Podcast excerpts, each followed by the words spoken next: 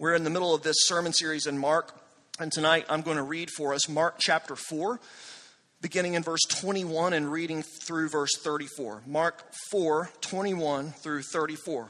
Okay, here we go. Let's listen to God's word. And he, that's Jesus, he said to them, Is a lamp brought in to be put under a basket or under a bed and not on a stand? For nothing is hidden except to be made manifest, nor is anything secret except to come to light.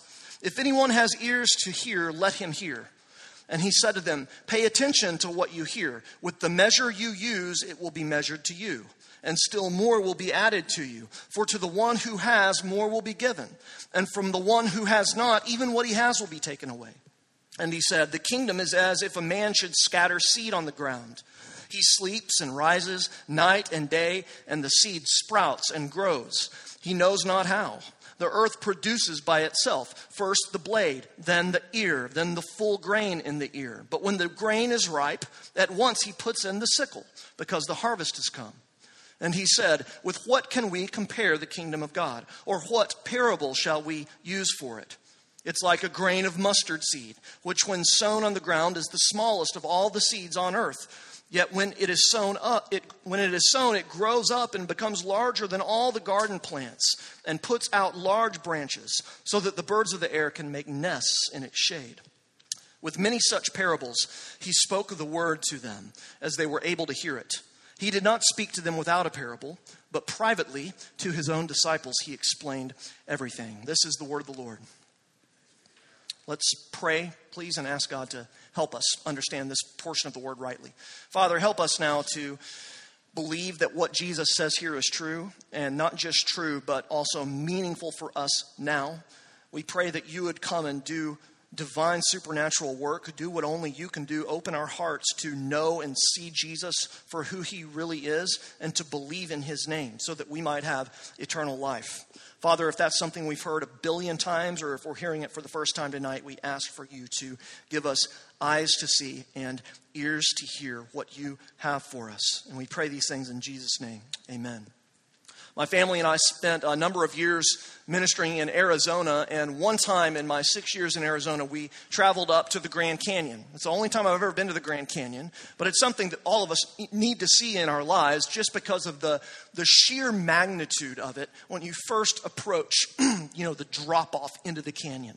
It's an incredible thing to behold. One of the, one of the great wonders of the world, a thing that humans look at and think, wow, how in the world could that have ever come? And it makes you feel sort of significant, insignificant and small as well.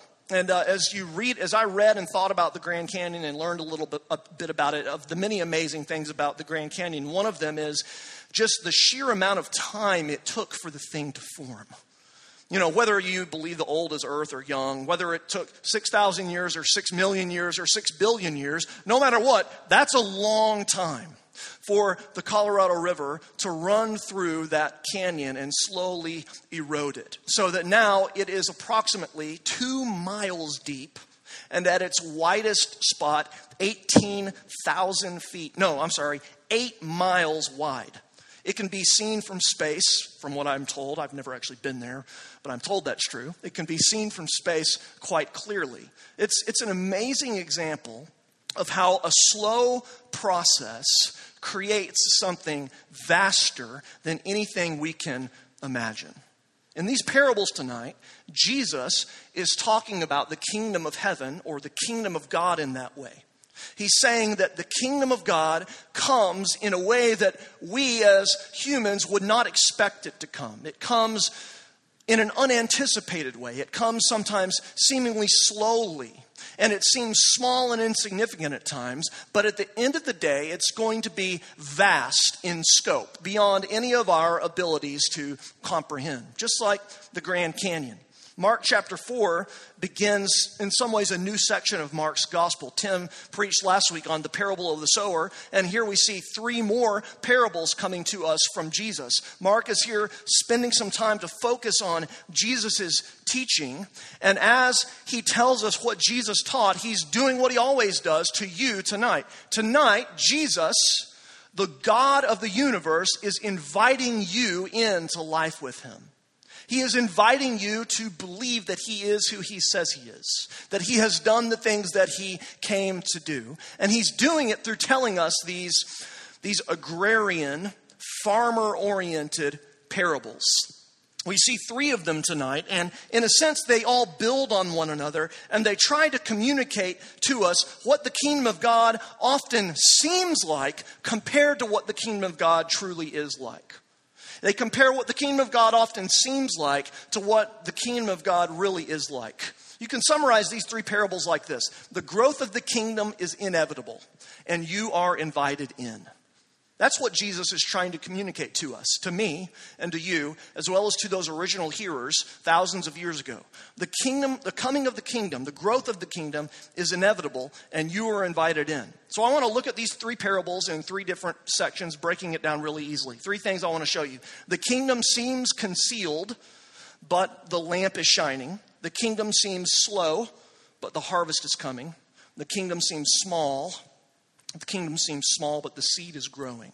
Those are the three points we'll go through here briefly as we study God's word. So let's dive in. What do you say? Verse 21, Jesus says that a lamp, he says, is a lamp brought in to be put under a basket or under a bed and not on a stand? The obvious answer to that is no, it's not brought in to be put under a basket. It's brought in to be put under a stand. Jesus is comparing the kingdom of God and really himself here to, to a lamp.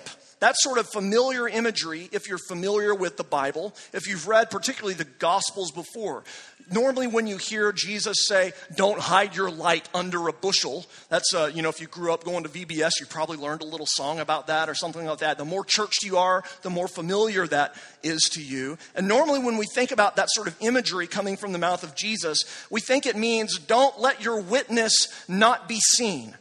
Don't let your testimony grow dark, but tell people who you are in Christ. Tell people what Jesus has done for you. Now, that's a really, really biblical concept. That's absolutely true. That is what Jesus is saying in Matthew, but it's not what he means here. The lamp here is actually not referring to our testimony or to our witness or to what God has done in our heart. And the way we know that is, at the risk of getting a little technical here, the word there in verse 21, the verb brought, it's translated brought in most of your translations. That's actually the word in Greek, which is the language the New Testament was written in, for come, to come.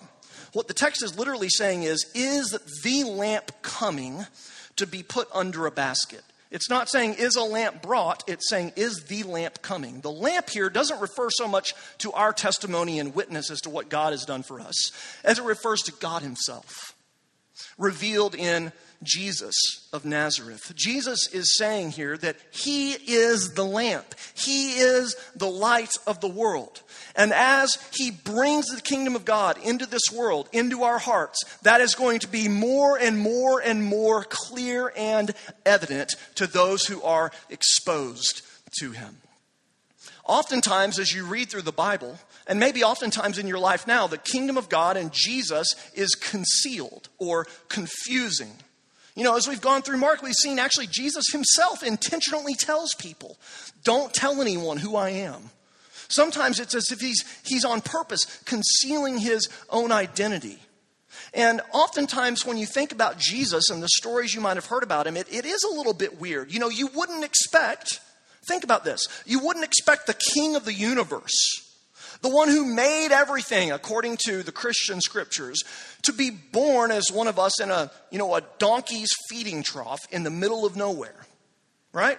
You wouldn't expect the king of the universe, the one who came to save his people from their, from their sins and usher in this glorious new universal kingdom, to be hanging out with, you know, fishermen and blue collar people and prostitutes and tax collectors and unseemly sinners.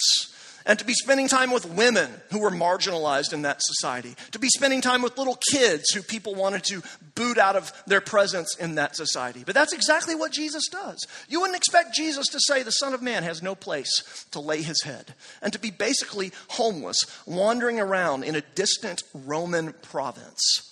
But that's exactly how the kingdom of God, in fact, did come. It's exactly how Jesus came. And in this parable, he's trying to say that the more you get to know me, the more evident, the more clear who I am is going to become. The lamp is shining. It's not going to be under a basket or under a bed for long. That's why he says in 22 nothing is hidden except to be made manifest. If anyone has ears, let him hear. Jesus is both the lamp and the one who is going to illuminate everything else. He's going to make everything clear. That's progressively happening now as the kingdom comes, but one day when Jesus returns, boom, the light is going to go on, and it's all going to be plain that Jesus is who he says he is. When I was a, a teenager, in uh, the 90s and late 80s, I, I had a little bit of a, at the risk of this is going to be a little bit gross, but at the risk of doing that, I had a little acne issues. Nothing real significant, but you know, I had my occasional pimple as a middle school and high schooler, and my mom would take me to the dermatologist to get medicine. Back, you know, that stuff we found out now gives you cancer, so who knows what's going to happen to me. But I took all sorts of medicine for pimples back in the day. And one time I went and I had to go and sit down in this chair, and the nurse came in. I was like, I didn't think dermatologists had nurses, but this dermatologist had a nurse. And she came in, and, you know, it was like one of those horror movies. She sat down at the chair next to me, and she opened up this case, and she has all these, like, sharp looking tools in there. And I'm like, dude, I came to get like a prescription. And, you know, I'm like, you're going to have to strap me down to this chair because this looks like it's about to get really, really hairy. So she, she sits me down on this chair and she pulls out this needle and she just starts going to work on the pimples on my face. Boom, boom, boom. It was horrible. And my mom's sitting there the whole time, by the way, and I still haven't forgiven her for this. Very unchristian of me. Sitting there the whole time just watching this happen. I'm drenched in sweat. But the worst thing about all of it is this Above me, it seemed like about this close to my head, was this glaring lamp. And when it was turned on, it blinded me which probably was intentional because they didn't want me to see the pain they were about to inflict on my 14 year old face. But it was something that still stuck in my mind. And now every time I go to a doctor, I'm, I'm afraid that they're going to turn that lamp on and it's going to shine and, you know, reveal all of my 14 year old acne, so to speak, still. The lamp was so bright that it was the only thing in the room I even noticed, despite what this nurse, Nurse Ratched, I think is who it was, despite what she was doing to my, to my face. That's, that's in a sense what Jesus is getting at here. He is the lamp. He's not going to take care of your acne, probably. The gospel changes everything, but take some medicine for that or wash your face. But He is the lamp that, uh, that really does shine into the darkest places. He is the lamp that is really going to make Himself known. And as you get to know Him, you'll see progressively more and more and more that Jesus is the one who did what he came to do and is who he says he is. You know, it's amazing as you think about it again that Mark's doing again what he almost does every week. He's asking you here. He's asking you to see Jesus for who he really is the lamp in whom all things will be made known, to whom all secrets will be revealed. And so I've got to ask you again do you see Jesus? Do you see Jesus Christ as the King of the world? As the king of your life? Do you see Jesus as the one to whom one day all of us will have to give an account? Do you see Jesus as the one who has the power of life and death, of heaven and hell in his hands? Do you see and recognize Jesus of Nazareth as the king, as the one who will judge the world, as your absolute and utter sovereign Lord? That again here is what you are being called to see and to believe as Jesus, through these teachings and through these stories, lovingly presses you to affirm his character, to affirm his identity. And so the question you've got to ask yourself again is how do you see him? Maybe you're just a skeptic and you think Jesus is a, he's one of many great teachers that we can learn a lot from. That's a very common answer. Maybe you've never really read the scriptures at all and you don't have an opinion on Jesus. Maybe you think of him as uh, someone who actually is a bit insidious and has caused all sorts of fights among religious groups all over the world. There's all sorts of views of Jesus. And no matter what you think about him right now, the point of this par- portion of the scriptures is that Jesus is asking you to consider his claims on their own grounds. So, will you do that? Will you take some time this week and read through the Gospel of Mark and ask yourself or ask God, God, if you're out there, will you show me if this is true or if it's just a, a psychological crutch for emotionally weak people. Jesus again and again pushes us to understand and to believe him. So if you don't believe him, figure out what he teaches and who he says he is and make a decision. If you do believe him, then he's telling you, you know, his journey says, don't stop believing, right? He's asking you to continue to press into him in faith. That's the part of the point of that first parable when he calls himself the lamp. That's why he says there, pay attention to what you hear the more you understand him. Now is the opportunity to understand him. That's the point there of 24 and 25. He's pressing you to decide if Jesus is legitimate. So, the first point then is that I'm forgetting my point, sorry. The kingdom seems concealed, but the lamp, Jesus, is shining. And then there in 26, Jesus tells us another story. So here we see, secondly, the kingdom seems slow, but the harvest is, t- is coming. Now he tells us a story here about the kingdom of God is it's kind of like a man who goes out a farmer and he just scatters seed on the ground. And the point of this parable is that this is ordinary farming work. This guy goes out and notice Jesus says he sleeps and he rises night and day. He's just going about his business. And guess what happens? The seed sprouts and it grows. And then Jesus goes out, his, out of his way to say there, he doesn't know how. The point is, that the kingdom of God comes sometimes slowly, but for sure in a way that is going to be mysterious to us. You know, when I was uh, in Arizona, it's hard to grow anything in Arizona, but Marianne and I, for a while, were a part of a little community garden in, uh, that was near our church. And um, I, I have almost no experience with gardening. Marianne's much better at it, as she is at almost everything in our lives. She's much better than me. But um, we started working in this little community garden. We got a little plot, and you know, we were out there the first time, and we had some seed, and we kind of just threw the seed. And the guy, I'm like, "Is this all I need to do, honey?" She's like, "Yeah, just put the seed in the ground and then cover it up." And I'm like, "Okay, there you go. Is that it? Like, what else?" She's like, that's it. We pray for rain. It rains three days a year here in the desert. So we better, you know, water it and let the sun do its work. And we'd come back a week later, would come back three weeks later, would come back two months later, and there's a piece of lettuce, there's a tomato. I'm just like, this is unbelievable. I mean, no one really knows how this happens. And we know a lot about farming. But basically, all we know is you have to provide the conditions you have to provide water and sun. But the actual process of growth is an absolute mystery. That's the point of this parable. Jesus is saying that the way the kingdom comes is mysterious to us too. It's slowly progressive. Notice he says there in 28 that first the blade comes, then the ear comes, then the full grain in the ear. The process of farming, Jesus is saying, you know, it doesn't just seem slow, it, it sometimes seems impossible. And that's how the kingdom is. The kingdom grows in ways that we would never expect. I remember hearing a, a mentor of mine who's a very well known preacher preach in a church when I was in seminary, and he made a point. He was actually preaching about preaching, and he said, It's, it, it's an amazing thing, the process of preaching. You just are like the farmer who goes out and scatters the seed. And like Tim said last week, you have no idea if a bird is going to come and swoop the seed up, if it's going to fall on rocky soil, if it's going to come up for a little while and then get squeezed out. You have no control over the process of the growth of that seed. You just go and basically scatter it blindly and see what mysteriously and slowly happens. That's what God is saying the coming of his kingdom is like. And I want you to know something practically. Listen, that should be of supreme encouragement to you.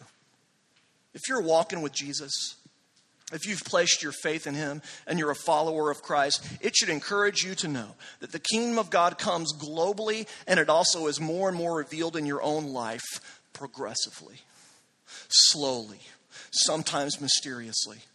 I mean, have you, ever, have you ever really thought about this Christian thing that we ask you to do? How crazy it is? We tell you to read a book like every day. And we tell you to pray to someone that you can't see every day, especially when you're feeling bad or feeling angry or feeling sad. And we tell you to come to church and sing songs and then get to know people and make friends and go to a movie theater and help on the setup team. We tell you to do these things because we believe that that is actually the way that your life is transformed. If that's not mysterious, then I don't know what is. That is weird. That's mysterious. Reading the Bible and prayer and the sacraments and being with other Christians and telling people who don't love Jesus about Jesus, all that is the way that the seed begins to sprout. Slowly, progressively, change takes place. It should be supremely encouraging because it's another reminder to you that you ultimately are not the one who is going to change yourself. You're not the one who's going to cause the seed to sprout in your life. You're not the one who's going to manufacture change and growth. God does that. God is sovereignly, right now, through my confused lips, helping all of us to change, to experience more and more of His love, to grow in our faith. It's mysterious, but it's the way the kingdom comes. Dave Ramsey is a financial analyst, financial counselor, who often talks about living a financially healthy way is not a microwave scheme, it's a crock pot scheme. Christianity is the exact same way. If you're thinking about becoming a Christian because you want immediate and instant gratification and all your problems to go away, then that's not going to happen probably. Welcome to Christianity. It's something you should do. You should definitely become a Christian. But God generally changes us and grows us over long periods of time. But he inevitably does it because he's the one in charge and not us. The kingdom seems concealed, but the lamp is shining. The kingdom seems slow, but the seed is growing. And then, thirdly, we see there in that last parable that the kingdom seems small, but the seed is growing. This is almost just like the previous parable. But what's added here is that as the kingdom grows slowly and progressively and mysteriously, it also grows to be huge. I mean, look at what he says. The mustard seed is the smallest seed. But when it gets sown in the ground, it becomes the biggest plant in the whole garden. And it has such huge branches that the birds that used to eat the mustard seed now rest and make nests in the shade of the tree that was once the mustard seed. Jesus is saying here that the kingdom grows slowly and the light is revealed and the kingdom grows in a way that's inevitable and unstoppable. Its growth is significant. One scholar writes this As the grain does ripen despite all of the forces working against it, so also God's kingdom will grow into all he intends for it, despite the uncertainties of our existence, which might cast doubt over its staying power. The Bible says elsewhere that one day the kingdom of God is going to cover this world as the waters cover the sea. That's the point of this parable. The kingdom is going to grow to be the largest of all the kingdoms of the world. Jesus is actually making a, a pretty obscure reference here to the Old Testament when he talks there about birds resting in the shade of the tree. And the Old Testament prophets, especially Ezekiel, big, huge nations like Egypt and Babylon, these ancient nations, were referred to as trees. And the nations that they conquered were the birds that would make their nests and find their shade in the branches of the tree that was this, this great empire. And what Jesus is saying here, very subtly, to those people who would have known their scriptures very well, is that the greatest of all the kingdoms is mine. And my kingdom is furthermore not just for the people that are hearing me now, but it's for every nation. It's for every tongue. It's for every tribe. It's for people of every color. It's for people from every background. It's for people who've committed all sorts of terrible sins. It's for people who think they're righteous and people who know how unrighteous they really are. It's for anyone who will believe that I am the king and that my kingdom is coming. It's inevitable in its growth. One day it's going to be unfathomably massive, just like the Grand Canyon. That also should be encouraging to you. Oftentimes in our culture, the work of the church, people who are trying to follow and love and serve Jesus together seems super insignificant. It seems super small. It seems like we're not going to ever really do anything that makes much of a difference in this world. We feel like a mustard seed. What Jesus is saying here is that just when you feel most insignificant, just when you feel like your work for Jesus matters the least, just when you feel the smallest in this little church plant, in you going to work and trying to serve Jesus there, in whatever you do at home during the week, trying to love your children in the name of Jesus, those are the moments in which you can believe that God is most with you at work. Those are the moments in which you are being called to remember that one day this work is going to have such a scope, it's going to have such a significance that we won't be able to fathom it. It will be like looking at the Grand Canyon for the first time. To think back on our past lives one day when we're ancient and billions of years old in the kingdom of heaven.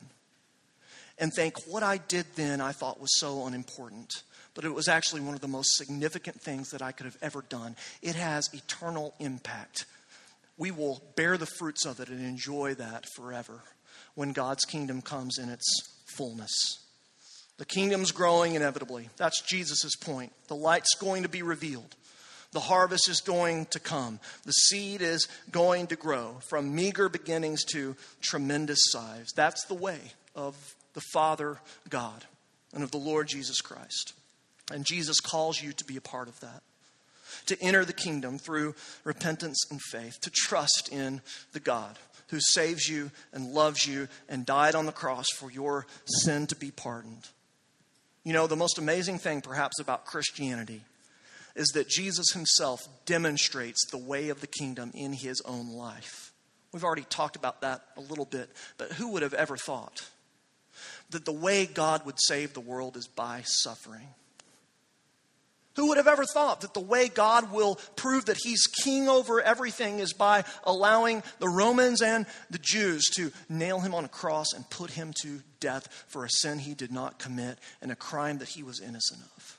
Who would have ever thought that a bleeding, sweating, suffering Jewish rabbi outside the city walls of Jerusalem 2,000 years ago in the middle of the city dump? Was going to be the way that God changed the world, the universe, and your life forever. God always works counter to the expectations of the world. But in his work, he inevitably accomplishes his purpose for the universe and for you. Will you believe that Jesus is the King tonight? Let's pray. Father, thank you for your love for us. Father, thank you that you make it clear through the scriptures who Jesus is. Thank you for the parables of Jesus, how in many ways they're confusing. He even says that sometimes he intended them to confuse people. But Lord, we see and believe that Jesus is the King, the Messiah, the chosen one of God to deliver his people from the bondage and oppression of sin. And Father, we ask that you would help us to believe that tonight. Father, if we've never believed before, we pray tonight that we would believe for the first time that we are sinners desperately in need of God's help that we can't save ourselves, and yet you have done it all for us in Jesus, and all we have to do is trust you. Help us to trust you so that we can be a part of your great kingdom, which is ever expanding, ever growing, ever becoming more and more vivid. Help us to see Jesus for who he clearly is. We can't do that on our own.